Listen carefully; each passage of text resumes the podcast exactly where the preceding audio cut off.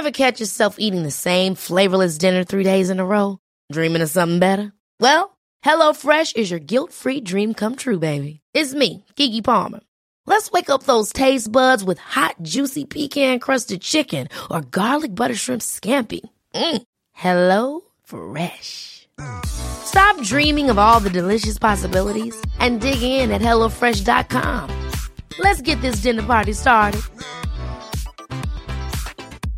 Ready to pop the question? The jewelers at BlueNile.com have got sparkle down to a science with beautiful lab-grown diamonds worthy of your most brilliant moments. Their lab-grown diamonds are independently graded and guaranteed identical to natural diamonds, and they're ready to ship to your door. Go to BlueNile.com and use promo code LISTEN to get $50 off your purchase of $500 or more. That's code LISTEN at BlueNile.com for $50 off. BlueNile.com code LISTEN.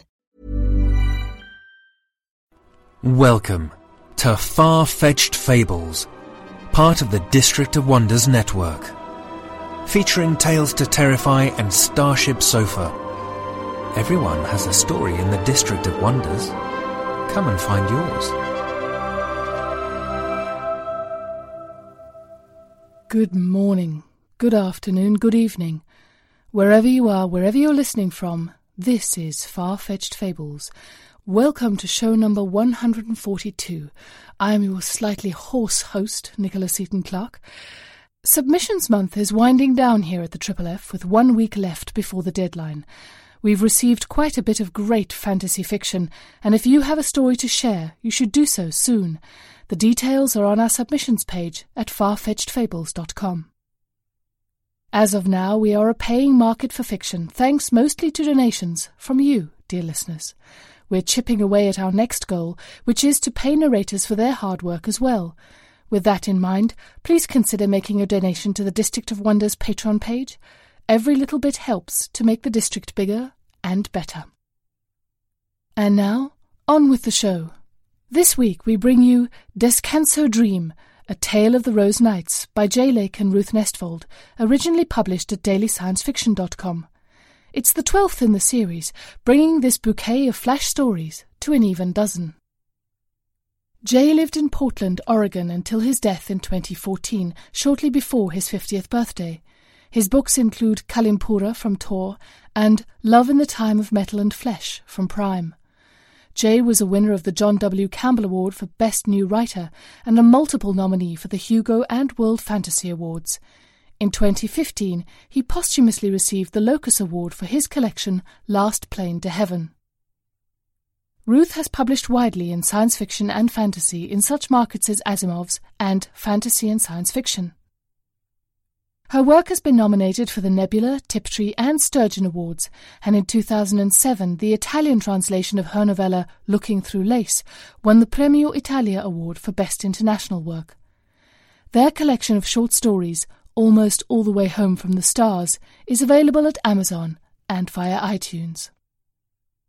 The story is read for us by Jeffrey Welchman, who wrote, produced, and voiced the Reigning Lunatic podcast a medieval sitcom and 2016 Parsec Awards finalist. He lives in Baltimore, in Maryland. You can find him online at jeffreywelchman.com. And now, Descanso Dream.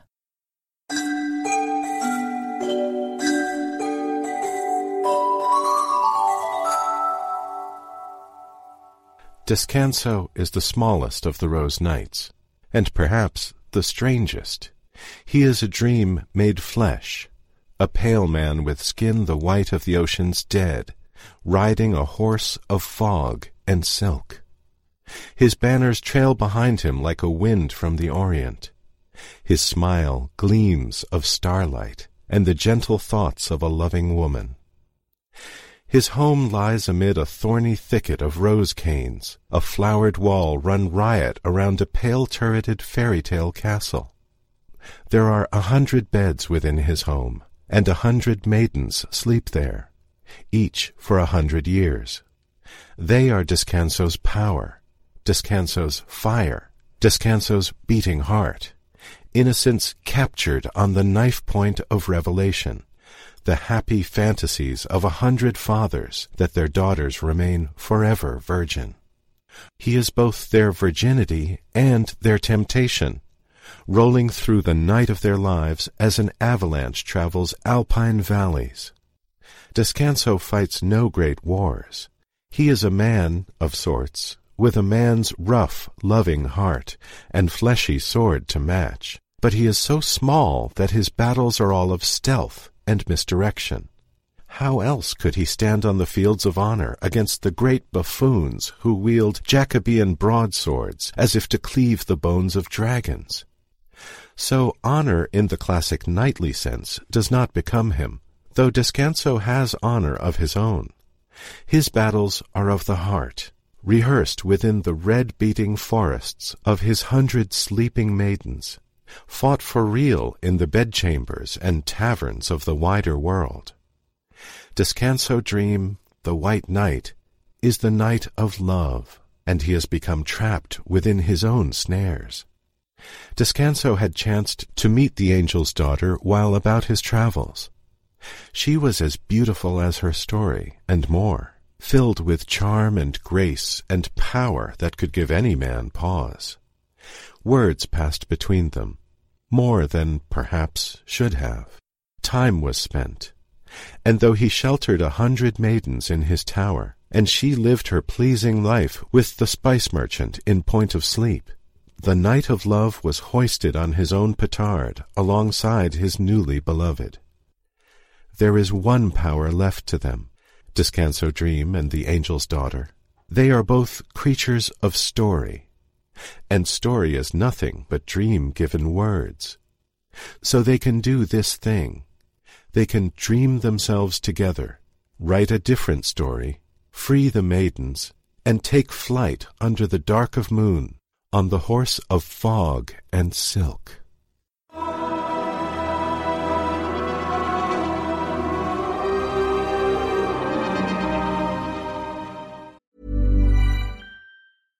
Hey, I'm Ryan Reynolds. At Mint Mobile, we like to do the opposite of what Big Wireless does. They charge you a lot, we charge you a little. So naturally, when they announced they'd be raising their prices due to inflation, we decided to deflate our prices due to not hating you. That's right. We're cutting the price of Mint Unlimited from $30 a month to just $15 a month. Give it a try at mintmobile.com slash switch. $45 upfront for three months plus taxes and fees. Promo for new customers for limited time. Unlimited more than 40 gigabytes per month. Slows. Full terms at mintmobile.com. I'm Sandra, and I'm just the professional your small business was looking for. But you didn't hire me because you didn't use LinkedIn jobs. LinkedIn has professionals you can't find anywhere else, including those who aren't actively looking for a new job, but might be open to the perfect role, like me. In a given month, over 70% of LinkedIn users don't visit other leading job sites. So if you're not looking on LinkedIn, you'll miss out on great candidates like Sandra. Start hiring professionals like a professional. Post your free job on linkedin.com slash achieve today. Hold up. What was that? Boring. No flavor. That was as bad as those leftovers you ate all week. Keke Palmer here, and it's time to say hello to something fresh and guilt-free. Hello Fresh. Jazz up dinner with pecan-crusted chicken or garlic butter shrimp scampi. Now that's music to my mouth. Hello Fresh. Let's get this dinner party started. Discover all the delicious possibilities at hellofresh.com. Our feature story for the week is A Bend in the Road by Robert Dawson. Robert teaches mathematics at Nova Scotian University. When not teaching or doing research, he writes, fences, cycles, and volunteers with the scout troop. His fiction has appeared in Nature, Futures, AE, compelling science fiction, and numerous other periodicals and anthologies. He is an alumnus of the University of Cambridge, Sage Hill, and Viable Paradise. His story is read by Anthony Babington, a voice in the Internet's head who looks almost but not quite exactly how you expect him to. Having escaped from the sinister forces of Texas, he has retreated to an ingeniously disguised bunker in a secure, undisclosed location in Burnsville, Minnesota. His life goal is to someday annoy Norm Sherman into letting him voice a part on Escape Pod, but until then, he'd be happy to voice a project for you. Yes, you in the checked shirt. You can contact him on Google Plus or on Twitter at Aleph Baker. And now, a bend in the road.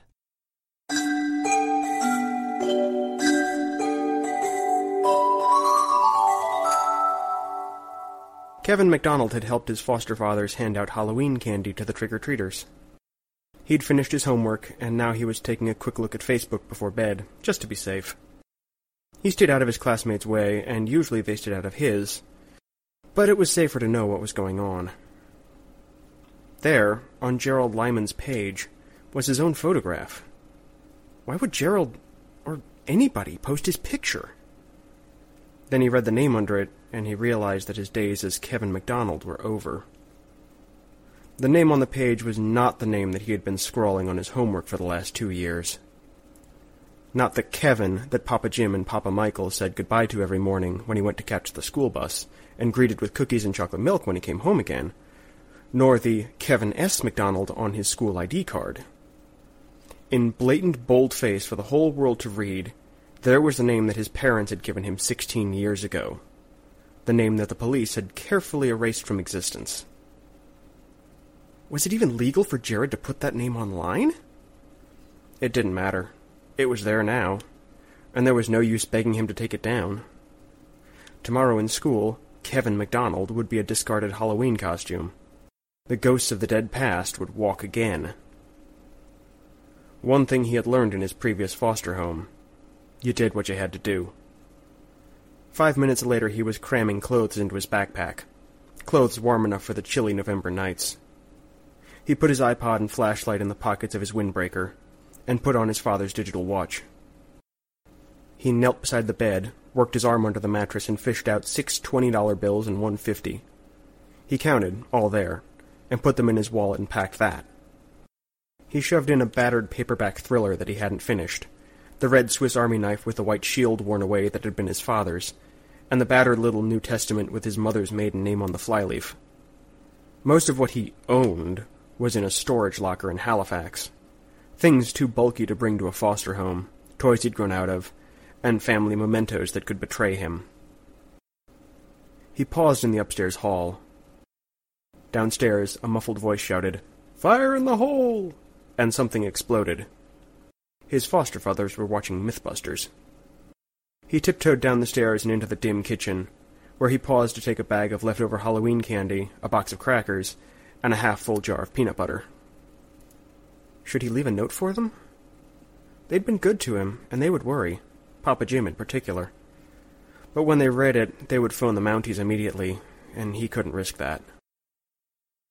You did what you had to do, and Kevin McDonald had nothing left to say.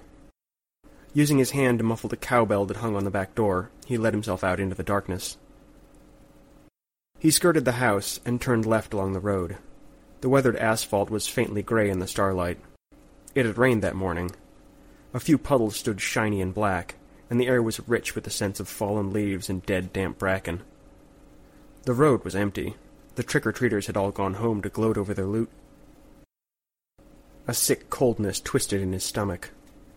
Papa Jim and Papa Michael's house had been the first place where he'd been happy since the accident. Life was going to be a lot lonelier. But it was Kevin who had lived there, and that part of his life was over. Ten minutes later he reached the turnoff where the two-rut logging road began. By the paved roads, it was about thirty kilometers to Antigonish and the bus station. But the logging road got there in ten kilometers, and it was easy going. He could be there by morning, and be safely aboard the bus to Halifax before anybody reported him missing. Where then? Montreal? Could he survive there on what he'd learned in French class? Bonjour, où est mon stylo? Maybe Toronto would be a better choice. A crude single-bar gate, welded from two-inch iron pipe, blocked the end of the logging road. To the left of the gate, a dark mess of ruts showed where all-terrain vehicles had made their way around it. Beyond, the road opened like a pitch-black cavern among the trees. He hesitated for an instant. There were stories about this road. When he'd walked it, it had been in the daytime with Papa Michael. Walking it alone at night was different. But he took off his backpack, found his flashlight, and turned it on. His vision shrank to a soft-edged patch of light, barely as wide as the road. Beyond was absolute blackness. He crouched, ducked under the gate, shouldered his pack, and began to walk. After what felt like many kilometers, the flashlight began to dim. It was old, bought for a quarter in a yard sale, rusty steel and a battery-hungry incandescent bulb. When had he last put in new batteries? Several camping trips ago. Many pages read under the covers after lights out. How long did batteries last once they started to fade? Objects outside the dim pool of light were becoming visible. Shapeless gray shadows. His eyes were adapting to the dark that was slowly closing around him. But not enough. He was stumbling over rocks and fallen branches, stepping into puddles. He heard something. A squirrel? Run across the road just ahead of him, but saw nothing. The filament of the flashlight bulb was a tiny orange ember now. He turned it off. It was no help to him like this, and maybe the batteries would recover a little with a rest. He looked up, searching for the faint V of light in the sky where the treetops parted above the narrow road. It was marked only by a few stars, but he found it and began to walk again, using it for guidance. Somewhere in the night a coyote howled. People had been killed by coyotes, but he felt safer out here than facing the kids and teachers tomorrow. A branch clawed at his face. His eyes closed instinctively. He put his hand up to his cheek. The scratch stung when he touched it, and blood was sticky under his fingertips. He could not go on like this. He would have to find somewhere to sleep, and start walking again at daybreak. He could still be in Antigonish when the bus station opened. Or if he did miss the once daily bus, he could hitchhike it was illegal, but it would be cheaper. Wind shivered the leaves around him. It was going to be a bitterly cold night, unless he could find shelter. Had he passed that corner with the abandoned car yet? Even in the deceptive dark, there was no way in which he could have missed it. The car was a landmark on the trail, an ancient Volkswagen Beetle that had once been light blue and was now half rust and half thick green moss. Its position, on the slope below the bend and facing upwards, suggested that it hadn't gone off the road in an accident, but been dumped there to save landfill fees. Kids told stories about it at campfires, adding lurid details like the skeleton in the trunk. But there were big holes rusted in the hood. It was one of the old V-dubs with the engine in back and the cargo space in front, and he had looked once just to see what was there. There was no skeleton, just a spare tire, a rusting jack, and what looked like a moldy old tow rope, half buried in rotting leaves and spruce needles. It wouldn't be comfortable inside the car, but it would be better than sleeping on the wet ground in the cold wind. Ahead of him, a wall of darkness rose and swallowed the stars. Under his feet, the rut curved to the right. He must be at the corner. Reluctantly, he went forward, leaving the road, grasping saplings to steady himself as he inched down the treacherous slope. The blackness was almost absolute, but he had the sense of something ahead of him. A moment later he banged his shin, not hard, on the old-fashioned chrome tube bumper. Warily, trying to avoid slashing his fingers on sharp rusted metal or broken glass, he felt his way around to the right. The driver's side door was blocked by a tree that had grown against the car. Branches pressed against the door and grew in through the glassless window. No way he was getting in that way. He worked his way back around to the other side of the car. The passenger door was clear, and opened easily except for the slope. He tried to release the seat back so that he could get into the back and lie down, but the rusted lever broke off in his hand. Shotgun. The air inside smelled of mildew, but he climbed into the passenger seat, closed the door, and tried to sleep. Just as he was dozing off, he sensed something moving near him, inside the car porcupine, maybe, or a raccoon. Too big for a squirrel. Better get outside first, then find a stick and chase it away. Porcupine quills could give you a nasty infected wound, they said, and raccoons carried rabies. Fighting either one in a confined space would be crazy. Where was the handle? There had to be one. Trying not to panic, he felt all over the inside of the door. That crank must be for the window. He could climb out that way if he had to. Hello, said a girl's voice from the blackness to his left. Who are you, and what are you doing in my car? He tried to scream, found his lungs were empty, and drew his breath in with a harsh croak. He tried to think what to say. I didn't know it was your car, and I didn't know you were here, and I'm sorry. He was babbling. Time to be quiet. His heart was pounding, his face was sweaty, his mouth was dry, and his jeans. Had he. He brushed his hand across the wet denim, already cooling in the cold night air. Oh, Jesus, what was she going to think? He hoped desperately that she wouldn't notice the harsh, fresh pea smell. His cheeks were burning. Who are you? There was just a little more edge to her voice. The comfortable lie of Kevin McDonald was gone. I'm. I'm Andrew. Andrew Bly. It was the first time in two years that he'd used that name. It felt strange on his tongue. I'm Sharon Henderson. You can stay if you like, Andrew. Uh, thanks. He was silent for a long time. How did you get in? You weren't here when I got in, were you? I'm always here. People don't always see me, though. Andrew looked toward the driver's seat. A dim figure sat there, twilight gray. How was he seeing her? There was no light. Some kids would be panicking now, he thought. Maybe I did fall asleep and I'm dreaming this. He pinched himself. She was still there, medium height and skinny, hair down below her shoulders. She wore a straight thigh length dress. She sat sideways on the seat, with her bare legs tucked under her. If there were branches there, they didn't seem to bother her. How come? He asked. It was less dorky than, Hey, are you a ghost or something? And the answer might be easier to deal with. It's a long story. A pause. It's not a very nice one. Are you sure you want to hear it? If you're okay telling it. Can't do much harm now. See, I got this car for my 16th birthday, in 68. I guess that's a long while back now. So, she was a ghost. He was supposed to be frightened, right? But her solemn eyes and slightly hesitant voice weren't frightening at all. Okay.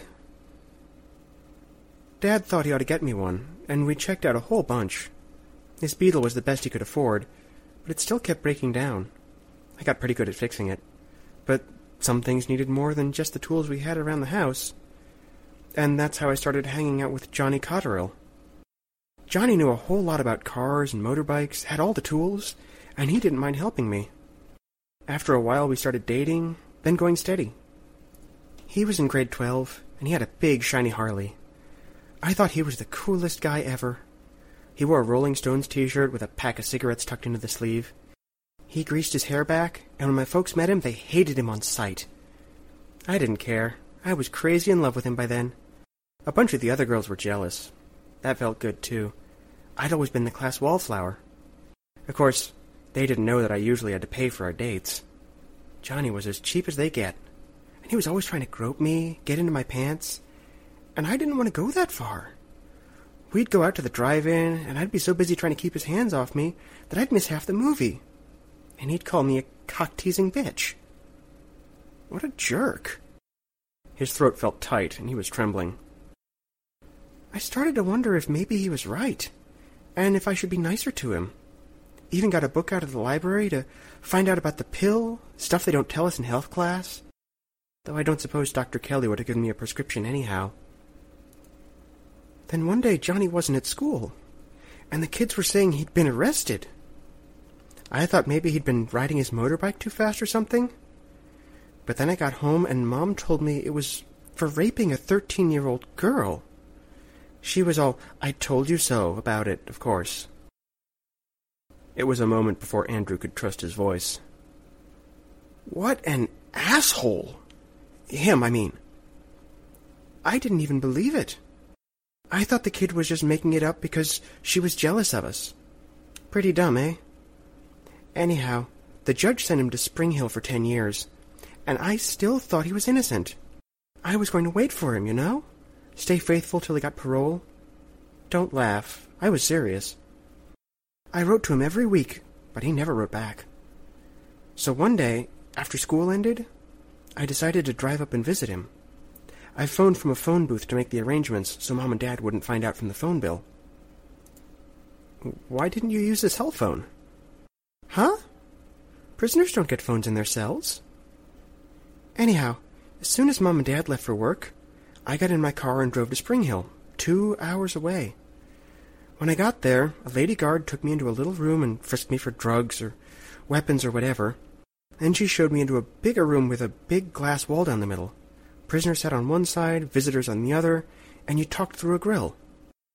A guard brought Johnny in and sat him down facing me. It felt grown up and exciting, like something out of a movie. Well, first I just said hello, and he said hello back. Then I told him I loved him, and he didn't say anything. Just looked at me.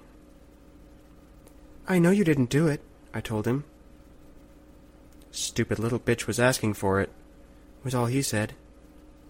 Then he stood up and walked out of the room, and the guards were trying to catch up with him.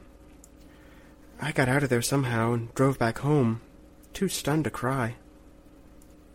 It was still mid-afternoon when I got there, nobody home.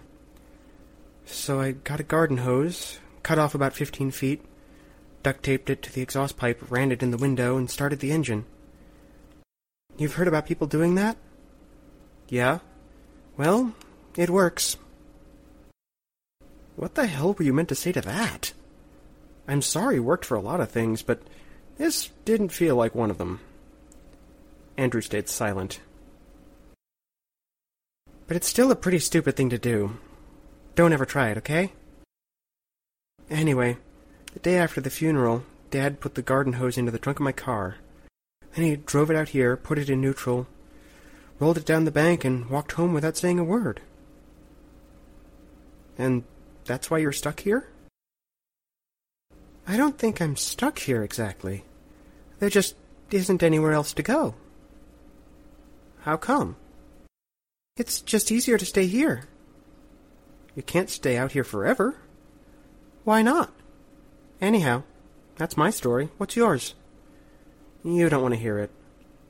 Hey, I told you mine. Lay it on me. Okay, Sharon.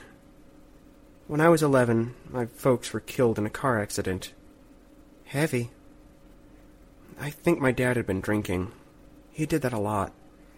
Anyhow, I got sent to a foster home run by a woman called Miss Winters. She wanted us to call her Nicky, but she was Miss Winters. There was me and two girls, Bethany and Ashley. They were a bit younger than I was, and Miss Winters he paused. The wind rustled the trees. Go on. She used to, you know, do stuff to us. You mean she hit you? No, worse stuff. You know. Oh, gross. She told us that if we didn't do what we were told, she could have us put in jail. Bullshit. Pardon my French, Andrew, but she just couldn't do that. No way, Jose. We were just kids. We didn't know. We did what we thought we had to do. So what happened? One day, Bethany told a friend at school, and the friend told the teacher, and the police arrested Miss Winters. They came for us at school and took us away and put us into short-term care. Good. Yeah, only she didn't plead guilty. At the trial, we had to tell the judge about all the things she'd made us do. And it was on the internet and TV and everything. Uh, Andrew? Yeah? You're gonna think I'm a total retard, but what's the internet? It's just, uh, uh the internet. It joins up people's computers.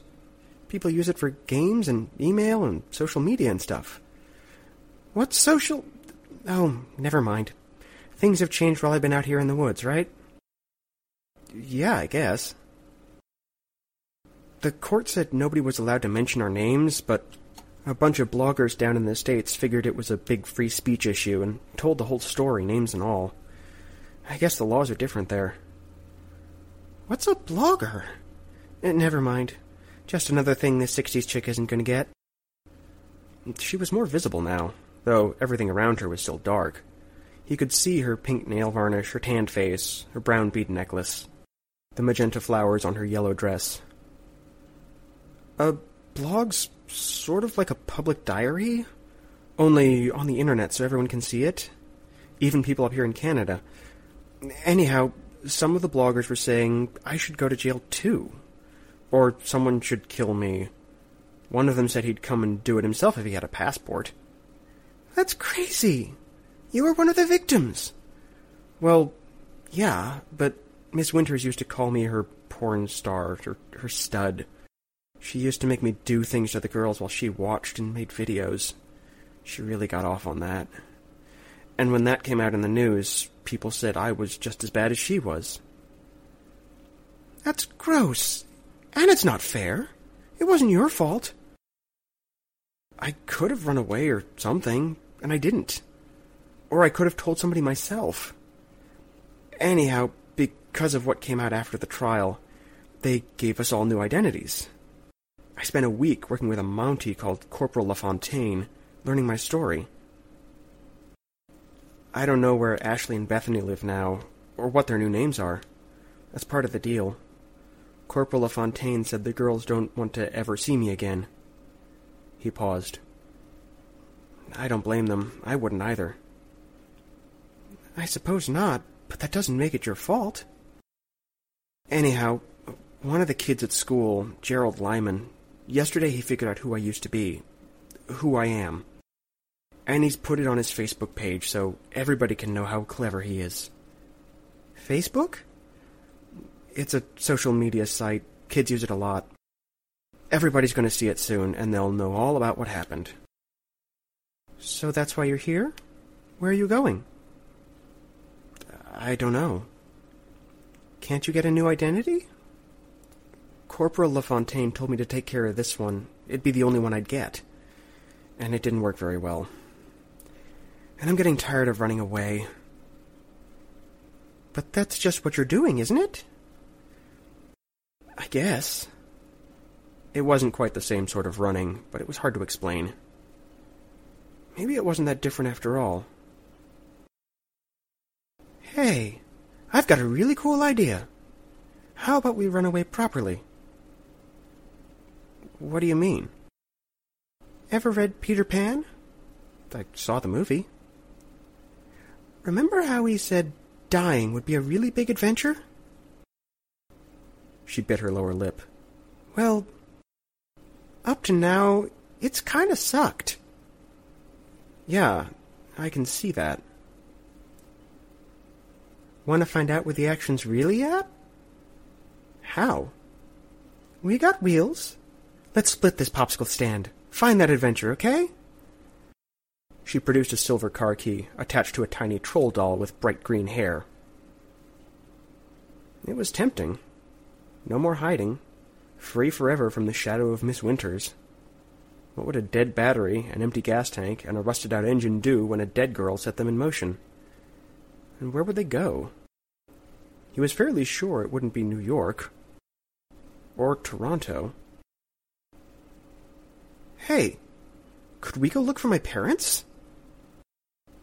She laughed. Sure we can. She put the key into the ignition. Ready to go? He wanted to, so badly that he could taste it. But Mom and Dad were dead. And that would mean. Sharon? Yeah? You're gonna think I'm a total wuss. But I don't think I'm ready to go there. You sure? It'd be real cool to have someone to talk to on the trip. I'm going anyhow. I've I think maybe I'd better just go back and live it down. It's going to be really tough, I know. But I guess Papa Michael and Papa Jim probably got told when I went to live with them. As for the others, it can't be worse than what I've been through already. It just can't. I'll do what I have to do, and I'll get by. There was a long silence. Okay, Andrew, she said. If you're sure that's what you want, do your own thing. She leaned towards him, put one balloon light arm around his shoulders, and left a moth kiss on his cheek. Better get out now if you're going. See you around sometime. Take care, eh? Bye. Good luck. He opened the door, clambered out, and closed it behind him. Feeling his way back with his hands, he scrambled up the uneven bank towards the road. Behind him came the cough of a starter motor, then the rumble of a revving engine. Stones rattled under tires. There was a sensation of something large rushing past, a rattle of wind-shaken leaves. Then silence. A waning moon hung low over the woods road, lighting his way back to the highway. He looked over the edge of the bank. By the silver light, he could see an empty space in the weeds, where the car had stood for so long. Bye, Sharon, he said, his voice hardly above a whisper. I hope you get wherever you're going safely. Maybe I'll see you sometime, but not yet. He turned and started homeward.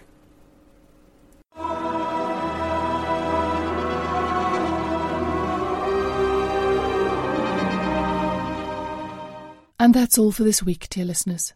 Please remember that Far-Fetched Fables operates under a Creative Commons Attribution Non-Commercial No Derivatives 4.0 international license, which means you can download the content and share it all you like, but don't change it or sell it. And please be sure to give credit where that credit is due. All other copyright remains that of the authors. Violators will become trapped in their own snares. I'm off to go and make myself some more ginger and honey tea, and I'll see you all next week, dear listeners. Bye now. This presentation has been brought to you by the District of Wonders Network, dedicated to podcasting the finest genre fiction. You can learn more about the District of Wonders and their many literary productions at their website, www.districtofwonders.com. Thank you for listening. Ever catch yourself eating the same flavorless dinner three days in a row? Dreaming of something better? Well, HelloFresh is your guilt-free dream come true, baby. It's me, Keke Palmer. Let's wake up those taste buds with hot, juicy pecan-crusted chicken or garlic butter shrimp scampi. Mm. Hello Fresh. Stop dreaming of all the delicious possibilities and dig in at HelloFresh.com. Let's get this dinner party started. When you make decisions for your company, you look for the no-brainers. And if you have a lot of mailing to do, Stamps.com is the ultimate no-brainer. It streamlines your processes to make your business more efficient, which makes you less busy. Mail checks, invoices, legal documents, and everything you need to keep your business running with Stamps.com. Seamlessly connect with every major marketplace and shopping cart. Schedule package pickups and see your cheapest and fastest shipping options from different carriers. With rates up to 89% off USPS and UPS rates. And with the Stamps.com mobile app, you can take care of mailing and shipping wherever you are. Make the same no-brainer decision as over 1 million other businesses with Stamps.com. Sign up with Code PROGRAM for a four-week trial, plus free postage and a free digital scale. No long-term commitments or contracts. That's Stamps.com. Code PROGRAM.